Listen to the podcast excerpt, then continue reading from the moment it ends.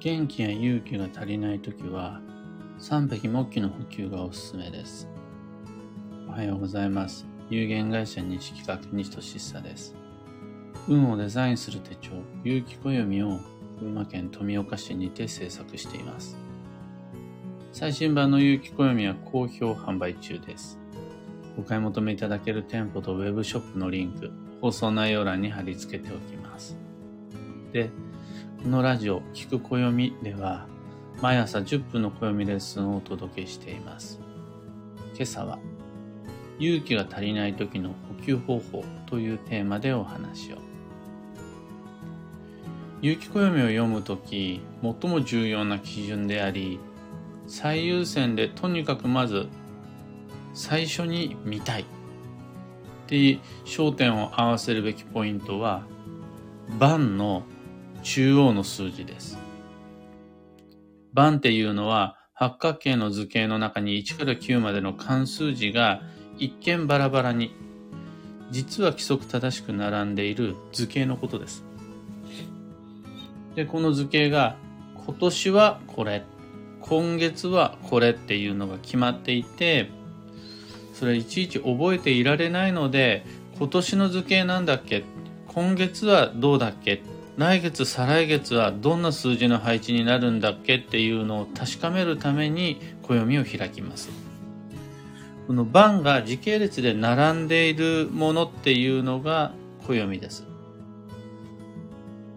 通常のカレンダーは違うはずです。みんな日付であるとか曜日を確認するためにカレンダーを開くでしょう。暦は違います。番がどうなってるかっていうのを見るのに暦を開きます。で、中でも特にその番の中央に入ってる数字っていうのが大切な基準になります。例えば2022年10月は3という関数字が番の真ん中に入っています。これ、3匹木器の作用が最も大きく強まるっていう意味合いです。というわけで、今日今からご紹介したいのはこの3っていう数字が真ん中に入った時の意味みたいな感じです。元気とか活気、勇気、成長しようとする気概みたいなものが足りなくなった時、えー、新しいスマホアプリを入れようと思うのに躊躇するような時とか、新発売のものに手を出すのっていうのが億劫な時、新しい若い世代の音楽が出てきて、それを最後まで聴こうっていう風な気持ちになれなかった時、それって、実はその若さの欠乏、あの年齢ではないです。若さの欠乏で、三匹木器が足りていないと考えられます。三匹木器の良いエネルギーをそこで補給することができるならば、活気、元気、勇気、若々しい勢い、青春の力っていうのを取り戻すことができます。通常、木の補給にお勧めしているのは方位を用いた手段です。三匹木器の場合は、東への基地方位旅行とか、東のお水取り、現住居の東の仮想を整える、なんていう風に東を利用するのが通常です。だけど、方位を用いる手段って意外に不便です。今月東が基地方位になるっていうことはないし、東のお水取り仕様にも基地方位がなければ無理だし、いや、今の家の東をリフォームしていい仮想にしようっていうのも非現実的です。だけどそれでも今、恐れない勇気が欲しいんだ。また、新しいことに取り組む勢いみたいなものっていうのを取り戻したいんだ。昔みたいに挑戦する気概っていうのが必要なんだ。今必要なんだ。っていう方は、方位以外でも3匹木器の補給方法あるんで、そっちを使いながら今月3匹木器の月っていうのを乗り越えてほしいです。そのために用いる方法が、イベントへの参加、またはイベントの企画、イベントの主催です。イベントの参加主催企画っていうのは、発展運、繁盛運、成長運など、若々しさっていうのを取り戻す効果があります。イベントの中でも特に縁起がいいのが、お祭り、あとは神事としての縁日、あとは花火、さらにはお祭りっていう意味なんですが、今は別のカタカナ言葉として使われているフェス、などなど、あとあれもいいですね、誕生日。っていうのはお祭りフェス、縁日、花火フェス、ん？お祭り、花火、縁日、フェス、誕生日。あたりは、それをやることで、参加することで、その企画を練ることで、自分自身の中の三匹木器っていうのが補給されて、勢いがついてきます。そういう時空間に身を置くことで三匹木器を呼吸することができます。逆に、その催し物、イベントっていうのを避けて、参加するのも嫌だ。考えるのも嫌だ。っていう風になっちゃうと、残念ながら元気と勇気っていうのはどんどんどんどんしぼんでいってしまいます。行列のできるお店に行くとか、あとは新商品の購入、新店舗への訪問、音楽、勢いのある音楽を聴く、なんていうのも三匹木器の補給に役立ちます。人混みは面倒だし、騒がしくてごちゃごちゃしてるのは落ち着かない。せっかくの休みぐらい家でのんびりしたい。穏やかな場所で元気の回復に努めたいっていう気持ちもすごくよくわかるんですが、というか僕自身がいつもそんなことばっかり考えているんですが、でも今自分が必要としているのは勇気だった場合、もしくは20年前、30年前、若い頃に自然と湧いてきた活気だった場合、新しいものに対してドキドキするようなそういう感性好奇心だった場合には家でのんびり落ち着きくつろいでいても朝起きて左右飲んで一息ついててもなかなかその若さっていうのは取り戻せないです。どんなものにも食らいつくようなぶつかっていく青春の熱さみたいなものが必要であるならばやっぱイベントって重要です。年に一回誕生日っていうのはちゃんと祝った方がいいし、また何かドキドキワクワクするような定期的な予定っていうのは立てた方がいいです。自分で立てるのが難しいんであるならば、もうすでにそういうことをやっている場所っていうのがあるんで、そこに訪れる機会を作ってみることで、得られる若々しさっていうのは多いです。今朝のお話はそんなところです。二つ告知にお付き合いください。一つ目が、有機暦ユーザーのためのオンラインサロン、運をデザインする暦ラボに関してです。これは西企画式の運の知識を持つ人が集まって、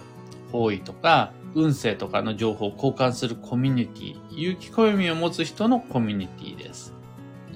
定期講座のサブスクではないです。講座もも講座っぽいことももちろんやります。でも、その講座メインではないし、講座はまた別でやってます。さらには、上級者限定の小難しい研究会でもありません。じゃあどんなことやってるんかっていうと、今は宝くじミッションがもう落ち着いて、土曜デトックスで盛り上がり始めてます。ラボに興味のある方は放送内容欄に詳細説明のリンク貼り付けておきます。二つ目の告知が、開運ドリルワークショップ2023に関してです。毎年恒例の有機暦を用いたワークショップです。これまでの10倍濃い内容でお届けしようと試行錯誤しています。料金は2500円。例えばどんなワークをするかっていうと、年月日時にまでこだわった理想の基地方位旅行計画っていうのを立てます。開運ドリルでのみそこまで綿密な計画を練っていきます。海運ドリル以外の場で僕が、基地保育には何時に行くのがいいですか？なんていうご質問にお答えすることはしないと決めました。鑑定のご依頼も受けたまわりません。海運ドリルでのみご提案するのが年月日時までこだわった基地保育旅行計画です。昨年度に続き、今回もオンラインでのみ開催します。日程は2022年11月11日と12日の20時から2夜連続で両方ワンセットとなります。1日目が開運ドリル。2日目がフォローアップ講座です。録画視聴でのご参加ももちろん可能。本日より Facebook グループにて練習配信始めます。受講方法がわかるかどうか不安なんていう方も多いと思うので、その、そういう方のために、今日含めて全4回の練習配信予定しています。お申し込み窓口は放送内容欄にリンク貼っておきます。さて、本日2022年10月21日金曜日は、助走の10月の14日目、2週間経過。そして、秋の土曜2日目です。ここから11月7日まで不安定な日々が続きます。開始は早く、速度は遅くが基本の過ごし方です。幸運のレシピはバナナ。黄色いフルーツが吉です。今日のキーワードは課題、与えられた仕事に取り組むっていうのがみんなハートが不安定にそわそわして余計なことに手を出し始めちゃいます。が、そこでぐっとこらえて、もうすでにやることが決まっている用事に専念する。もしくは、今も必要とされていることに、が、を頑張る。それ以外のことっていうのはちょっとセーブするっていうので、運はぐっと落ち着いてくるはずです。以上、迷った時の目安としてご参考までに。それでは今日もできることをできるだけ無理せずに、でもやるべきことはやるっていう感じで参りましょう。西企画、西俊久がお届けしました。いってらっしゃい。ひでみんさん、アマガエルさん、ゆうさん、おはようございます。なかさん、ブルースさん、エヌシャンティさん、タカさん、おはようございます。DJ さん、おはようございます。えー、群馬県富岡市も一面の青空です。が、やっぱり土曜になると冷えてきますね。今、あったかい格好をして、かつ、採用飲みながらお話をしています。キーボードさん、アルココさん、エコーさん、おはようございます。かよさん、おはようございます。今日のお話を聞いていたら、ワクワクして勇気が湧いてきました。ありがとうございます。そこで、ダメ押しの勇気補給、イベントの企画、もしくは、週末のイベントの参加であるとか、誰かの誕生日会、あ、もう今からだったら、クリスマスのイメトレ、どんなクリスマスにするのかっていうのはどんどん考え、あ、違う、その前にハロウィンだ。もう、今だったら、ハロウィンをどんな風に楽しもうかって考えることで、勇気、活気、元気、もう若さのエネルギーっていうのが補給できます。ハロウィンなんて私仏教徒だからとか言わないで、三匹木器の月は三匹木器のエネルギー補給ができると良いです。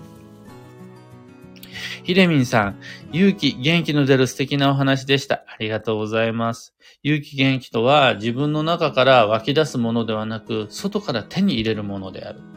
例えばその最も具体的な方法がイベントへの参加、イベントの企画、イベント主催となります。オペラさんおはようございます。カゴさんおはようございます。エコーさん、昨日まで絶賛フライング土曜に見舞われていましたが、土曜保険もフライングで活用してましたので、昨日土曜のギリギリまで買い足してきました。足んないっす。絶対みんな土曜保険足んなくなっちゃうんで、もうど、まび、もうここから土曜保険っていうのを自由に手に入れるのはあんまおすすめできない衝動買いになっちゃうから。でも、土曜にはマビっていう不安定な作用が和らぐ日っていうのがあるんで、例えばそれは今日です。今日のマビみたいなものを利用して、絶対まだまだ土曜保険足りなくなるから、買い増し行きましょう。というわけで、運は、土曜中でもデザインできます。イベントの利用であるとか、土曜保険の買い増しなど、楽しみながら、マイペースに運をデザインしていきましょう。では僕も行ってまいります。